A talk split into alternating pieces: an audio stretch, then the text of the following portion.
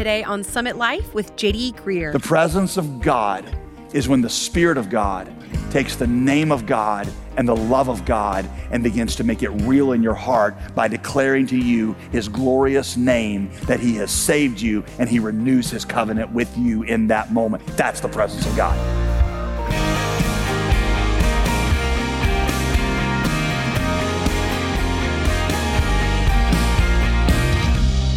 Welcome back for another week of teaching here on Summit Life with Pastor JD Greear of the Summit Church in Raleigh, North Carolina.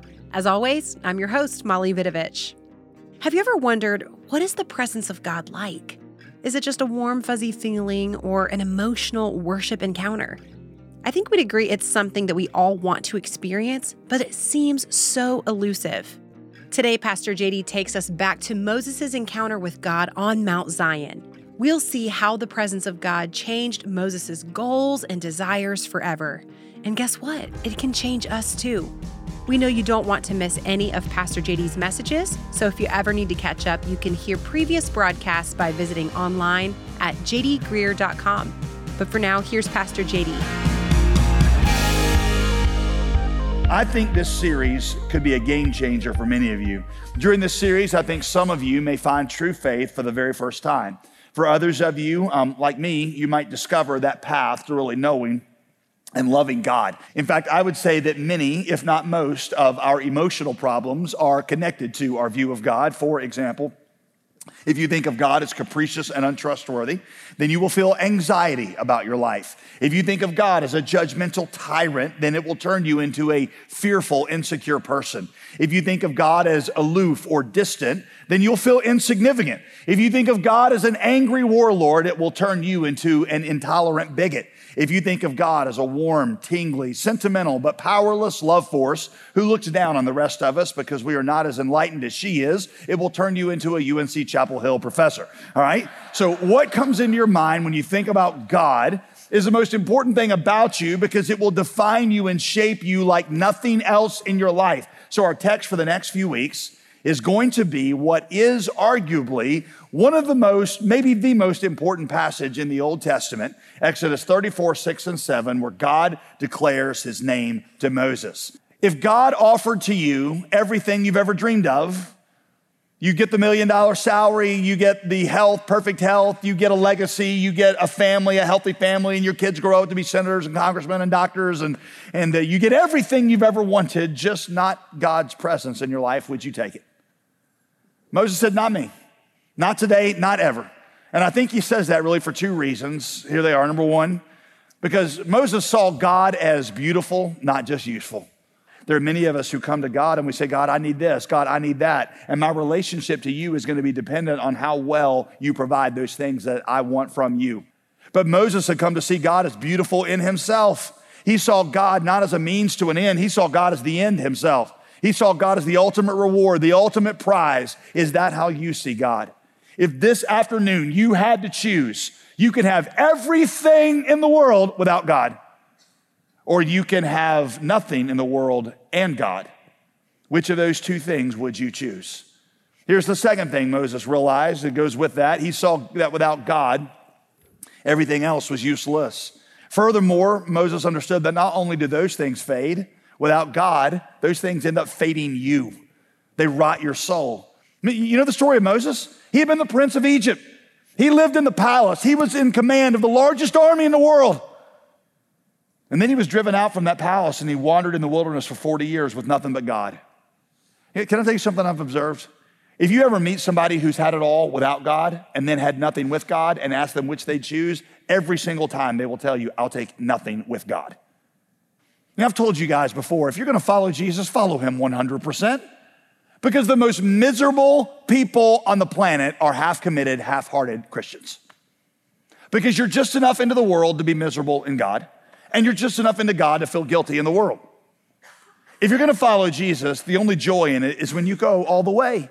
And I don't mean to be mean, but I know that I'm looking at a number of people that you're in that half committed place. And I've told you this before. Now, listen, church is a terrible hobby, if that's kind of how you think of it. And for many of you, that's what church is. It's a uh, find a different hobby.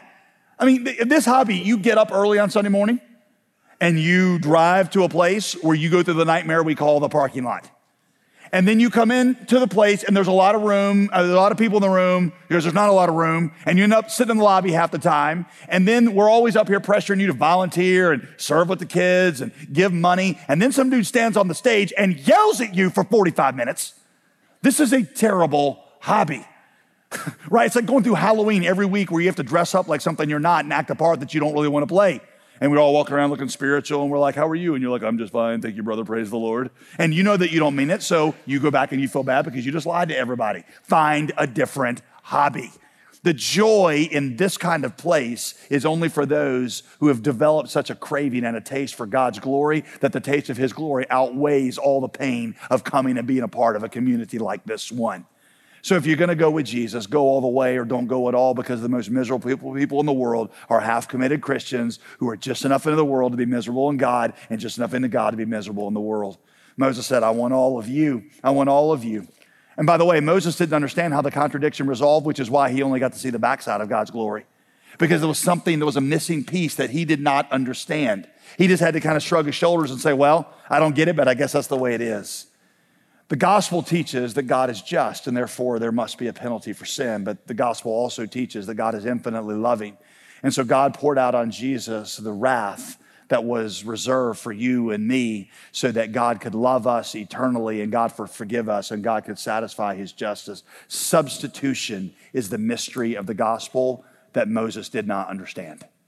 Moses could not understand it, and that's why he only saw the backside of God's glory you and I understand that Jesus Christ was the justice of God and the compassion of God. He died in our place, and the justice of God was upheld, and the compassion of God was extended, and you and I can be saved, and God's justice can be upheld, and that's why we say we see his glory face to face.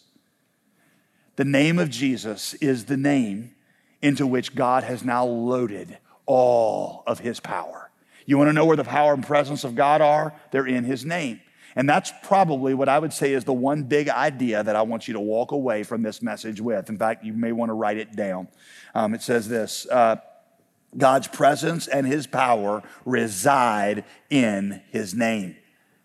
You see, when God passed in front of Moses, it doesn't say that he saw a brightness. That's how, if I told you this afternoon you were going to see God's glory, you would think, oh, there's going to be like some big vision and some. No.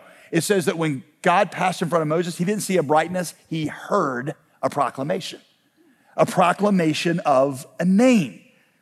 D. Martyn Lloyd-Jones says there is a British pastor, says there is no passage in the Bible that more clearly depicts for us what it's like to be in the presence of God. The presence of God is not a warm, tingly feeling. The presence of God is not the hair in the back of your neck standing up. It's not the crescendo in a choir special. It's not when the pastor goes on an alliterated roll and says everything that starts with the letter P and there's like 19 words and you get goosebumps and you say hallelujah. That's not the presence of God.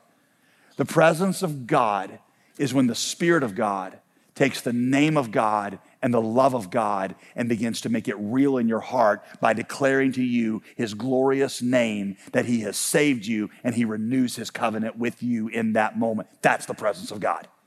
When I was, um, after Veronica and I've been married about seven years, um, she, her wedding ring uh, needed a small repair on it. And so we uh, were going to take it to a jeweler. And so she was going to take it one afternoon, and she stopped at a restaurant um, to meet a friend for lunch. And she had the ring in the uh, uh, the pocket of her coat, and evidently at the restaurant it fell out because that was the last we ever saw it. And so, um, you know, I, I, remember because I had mortgaged my entire future to be able to purchase the ring in the first time. It's not the kind of thing that you just replace. And back then, um, I didn't have insurance on it because I was young and stupid. And so uh, I'm just, you know, nothing. And so you can't just go out. And so I remember I, I, we paid like $50 to get her something to put around her finger so guys wouldn't hit on her. And, um, and so I, I didn't tell her, but I started little by little to put some money away because I was like, I gotta, gotta get enough money to buy this ring. And so I saved for what felt like a, a long time. And um, there's a jeweler in our church, and I went to him and I said, Listen, um, this is what I got. Um, I, and I drew the ring. Now, if you ever see me draw anything, you know how humorous this is. I was like, it's a one of a kind. I've never seen it. It had all these little things on it. Can you make this ring? And he's like, well, so we, I drew all these different diagrams of it. And he says, I think I can do that. And so he worked on it. I said, this is all the money I got. He came back, and I'm telling you, he came back with what looked like the exact replica of that ring. Um, and so uh, on one of our anniversaries, I take my wife, and basically I try to reenact our engagement. And I go through the whole rigmarole and I get down on one knee and I pull out this ring that she hasn't, you know, doesn't know that I've gotten made. And I said, I want to give you this. The first time I gave you this, I did not know what I was doing um, because we had just dated for a year and I didn't know the real you because we both lied to each other for a solid year. And now, now, um, I've lived with you now for over a decade and I know the real you. And I still want to spend the rest of my life with you. And I hope if God gives us 40, 50 more years, that every single moment is going to be spent with you. And so I want to ask you again, will you marry me and spend the rest of your life with me? Now, in that moment, when you know she took the ring the second time she did not become more my wife than she was the moment before right legally we've been married for over a decade but in that moment there was a renewal of the covenant and the sense of my relationship with her was renewed when the spirit of god brings you into the presence of god that is exactly what happens the Spirit of God, Romans 5, verse 3, sheds abroad in your heart the love of Christ. Romans chapter 8, verse 15, the Spirit in you cries up, Abba, Father, my daddy. And you begin to sense that you are a son and a daughter of God as God declares his name to you. In Scripture, power and presence are always tied to the name of Jesus. We'll return to our teaching in just a moment, but I wanted to quickly tell you about our brand new featured resource this month. It's a bundle meant to help make praying regularly a little easier. It's three books that are each called Five Things to Pray. They will cover how to pray for your city and community, how to pray for your kids, and how to pray for your parents. Our hope is that you'll start to get a bigger view of God and a bigger view of prayer, and that as a result, your prayer life will be transformed. Take a step towards growth in this important discipline right now by donating to the ministry of Summit Life. Give us a call at 866 335 5220 or check out this new prayer resource at jdgreear.com. Now let's get back to the final few minutes of today's message. Here's Pastor JD. The first sermon ever preached Peter stands up and he says, Acts 2, verse 21, and everyone who calls on the name of the Lord will be saved. Do you ever think about why it's worded that way? Why would you call, why would you just call on the Lord? Why would you call on the name of the Lord? Why would you just call on the Lord? It, because the name is where God has put all of Jesus's power and everything that belongs to Jesus is in that name. And you got to take that name to yourself because everything, all the blessings of salvation go with it. Um, I, uh, I, I have a friend who let's just say is a man of considerable means. And um, a few couple few years ago, he uh, he calls me in November and says, "Hey man, um, I've got this private jet, and I'm contracted with the with the pilots of this jet um, to use a certain amount of hours, and I'm not going to be able to use it by the end of the year. Uh, do you know anywhere that you might want to take you know your family uh, somewhere by the end of the year? It's only like six weeks, and I'm like, let me pray about it. Yes, and so." he tells me where to go, and uh, I'm supposed to go to this private hangar, and you know, so I show up and I go into this private hangar, and I'm telling you, um, the moment I stepped foot in this private hangar, it was obvious to me and everybody in there I did not belong. Um, I mean, I got my four kids and my wife. We look like the Clampett family coming, you know, on vacation, and and uh, everybody kind of looks over like, who is this? We don't recognize him. And the lady at the front desk has just got this look of death on her face, like, this is not where you're supposed to be. And I, you know, kind of walk up to the front of the thing and uh, she's looking at me with suspicion. And I said, I- am the guest of, uh, and I said this guy's name. And when, when I said that guy's name, her entire demeanor just shifts and she's like, oh. You must be Mr. Greear. I said, actually, it's Dr. Greear if you want to be technical about it. Um, she said, she said, Oh, we've got your plane ready. She goes, How can we make you, what would you like to drink? Can I get the bags for your kids? Your kids want to watch TV. Do they want candy? I got all kinds of stuff for them. You guys just sit back. This is going to be a great experience. All that happened not because my name is Mr. Greear, Dr. Greear, JD Greear, or anything. It happened because of the name of this man that had been suddenly tied to my name, and all the blessings of that room and that private jet got transferred to me because I was connected to him. When you become a Christian, it means that Jesus' name gets associated with you so that all the blessings of salvation begin to become yours. I am saved not because the name of J.D. Greear has any notoriety to it, not because it has any righteousness associated to it. I am saved because Jesus Christ has given me his righteousness. And when his name got associated with my name, all the promises of God were given to me. Like Paul says, all the promises of God are yes in Christ Jesus. I didn't earn a single promise. I don't have to do anything to maintain the promise. God gave it to me as a gift, and he said, You take the name, you get them all. You get everything. Calling out of the name of Jesus is how God raised his son from the dead. You ever wonder what God the Father said to Jesus after he'd been in the grave for three days and it was time to resurrect? Resurrect, arise, or whatever. I mean, there's all kinds of songs about it. Listen, if my son had been dead for three days, I can tell you what I would say to him. I wouldn't be like, resurrect, be thou resurrect. I would say, Adam, get up. And it says that when Jesus, God called Jesus' name, the powers of death itself couldn't hold Jesus, and he burst out of the grave. And what that means is that when I call out the name of Jesus in faith over my chains and my condemnation and those things, those chains shattered just as surely as the bounds of death shattered over Jesus. It's like the hymn writer says, Long my imprisoned spirit lay, fast bound in sin and nature's night. Thine eye diffused a quickening ray. I rose, the dungeon flamed with light. My chains fell off, my soul was free. I rose, went forth, and followed thee. Jesus is the name to which one day the knee of every creature in the universe will, will bow. Philippians chapter 2, verse 9 says it this way Therefore, God has bestowed on him the name, the name that is above every name. By the way, have you ever heard somebody say that Jesus is not really God? Well, then, how in the world does God give Jesus a name that is above every name, including his own name? God's not going to give a higher name to somebody than he gives to himself. So, of course, Jesus is God because he's got the name that is above every name. So that the name of Jesus every knee would bow, every knee in heaven and on earth and under the earth. I even sometimes wonder, like, why does under the earth? Why did that have to be qualified? Uh, you know, evidently there's things under the earth that we are going to bow to. They're all, it's all included. Philippians 2, verse 10, and every tongue will confess that Jesus Christ is the Lord to the glory. See, Paul's thinking about Exodus 34, to the glory of God the Father. It's all bound up in that name. That means that one day, one day, I don't know who's going to say it. Maybe God the Father, maybe an archangel. I don't know. Maybe one of us is going to say the name Jesus. And at that moment, the entire universe, everything living, everything past, present, and future, every king, every cynic, every scoffer, every doubter is going to be driven to their knees. Some of them will drop in worship, some will drop in fear, but all will drop in recognition that there is power in the name of Jesus, the name that is above every name. By the way, I think you get a picture of it in John chapter 18.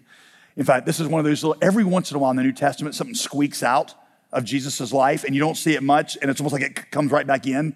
But it just, you know, this is one of them. Um, John 18, Jesus is in the Garden of Gethsemane, and Judas and the temple guards are coming to take him to the crucifixion.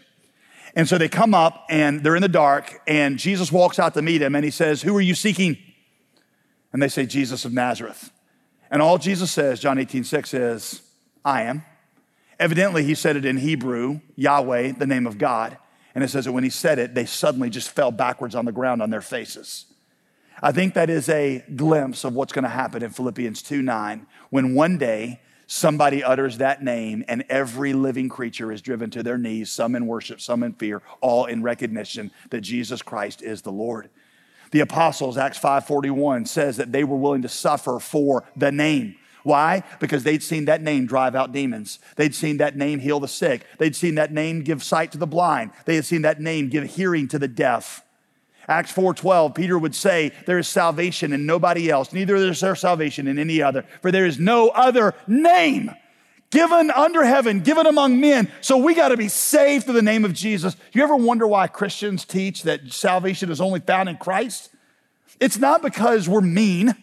It's not because we feel like, oh, we're special and, you know, and, and we're better than everybody else. It, exactly the opposite. It's that we understand that our salvation was not an easy thing. It was not something that anybody could fix. It wasn't a better program to live by. It wasn't a few suggestions. Our problem, what we needed to be saved from, is we were dead in our sin.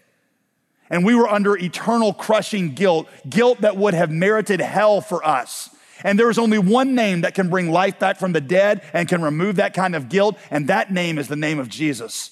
So, what we have to start saying is not, hey, whatever way you want to get to God is okay, choose the name that you like. What I say is, my name ain't gonna work, your name ain't gonna work, a demon's name ain't gonna work, any other God's name ain't gonna work. The only name that's gonna work is the God who went into the grave, came back from the dead, and died for your sin. That's the only name where you can find salvation. And when you understand that, you stop begrudging the idea that Jesus is the only way. You become grateful for it. Uh, you know, if you were physically sick and the doctor said you will die within the month, but I have good news there is a medicine, one medicine, that can heal your sickness. It's in this pill. You take this one pill and you will be healed. You don't hate the doctor for saying that. You don't begrudge the doctor for saying that. You're grateful to him for telling you that. You take the pill, and if it works, then you probably spend the rest of your life telling everybody who's got the same sickness you are, there is power in that one drug. Pay attention to it and take it. Christians find the name of Jesus precious. Why? Because we know their salvation, the power to save that we needed was only found in Him. Everything in the Christian life is in the name of Jesus. That's why we find it precious. The Jews would not even write Jesus' name, or they wouldn't write God's name. They wouldn't write God's name. They had such fear and reverence for them. The name of Jesus has a different effect on us. Yes, it is fear and reverence, but instead of making us cower backwards in fear, the name of Jesus makes us draw close in worship. Because the name of Jesus means literally, Yahweh saves. I would say that if all you know, listen, is the name of God, if all you know is the name of God, then what the Jews felt, the reason they wouldn't even write the name, is probably similar to how you feel about God. There's this sense of your, uh, there's a sense of fear, dread, a sense of distance and alienation. When you come to know Jesus, that dread and alienation is removed, and in, in its place is put this invitation that draws you close. Sometimes just the mention of Jesus' name will fill my heart with a sense of wonder and hope because I know that when I have messed things up, and I know that when I feel like I'm at my lowest, I know Jehovah saves. And I know that God did not put his love on me because I had earned it. God put his love on me because God is a Savior. And that fills me with such hope. And like the old hymn we used to sing, Jesus, Jesus, there's just something about that name. Master, Savior, Jesus, like the fragrance after the rain. Kings and kingdoms will all pass away, but there's something about that name. I would dare say that we could measure your relationship to God based on how much emotion you feel about the name of Jesus. And if you are one of those people who say, God, yeah, I get the big deal about God, but I don't understand what the big deal is about Jesus, I would say, I don't mean this to be mean, but I would say that just shows that you don't know God at all. Because all you know is a God who rules, a God who creates, and a God who judges. That's not a God you can be close to. But when you come to know the God who saves, you'll find that sense of dread and anxiety removed and in its place put an invitation that draws you close. Everything in the Christian life is in the name of Jesus. Spiritual growth occurs as you press deeper into the name. Do you crave God? That kind of passion and desire doesn't come from learning more facts about the Bible or by doing more good works. It comes from basking in the glorious truth of the gospel. That's our goal every day here on Summit Life. So thanks for joining us. Now, JD, the teaching series you've just begun is about learning the character of God. So, why are we offering books on prayer this month? Yeah, you know, whenever you learn about who God is, that's what prompts prayer. Right. The more you know about who God is and who you are, the more natural prayer comes. Um, this series will show us that there's a God who is both more awe inspiring and worship deserving, and at the same time, more intimate and more aware of our needs and more willing to help than we ever imagined. Yes. If you look at anybody's Christian life who is fruitful, and flourishing, you're going to find a vibrant, vibrant prayer life. Which is why we're giving this bundle of, of three books as our just a, as a discipleship tool that will help you. Now, you reach out to us at jdgreear.com. There's five things to pray for your kids, five things to pray for your parents, and five things to pray for your city. Um, I use these books in my own personal quiet time, which is why I'm I'm excited to commend them to you. Help give some structure to a, a part of your Christian life that a lot of people struggle to, to, to, to thrive in. That's really helpful, JD. Thank you. We'd love to get you these three books on prayer today. It's our way of saying thanks when you donate today to support Summit Life at the suggested level of $35 or more. This ministry is made possible by friends like you who come alongside us with financial support so that people across the country and even around the world can hear this program on the radio and web. Join that mission when you donate today and remember to ask for your Five Things to Pray bundle. Call 866 335 5220 or give and request the books online at jdgreear.com. I'm Molly Vidovich. Tomorrow we'll continue our new study called The Name, learning how to set aside our own assumptions so we can know God as He truly is. That's our subject Tuesday on Summit Life with JD Greear.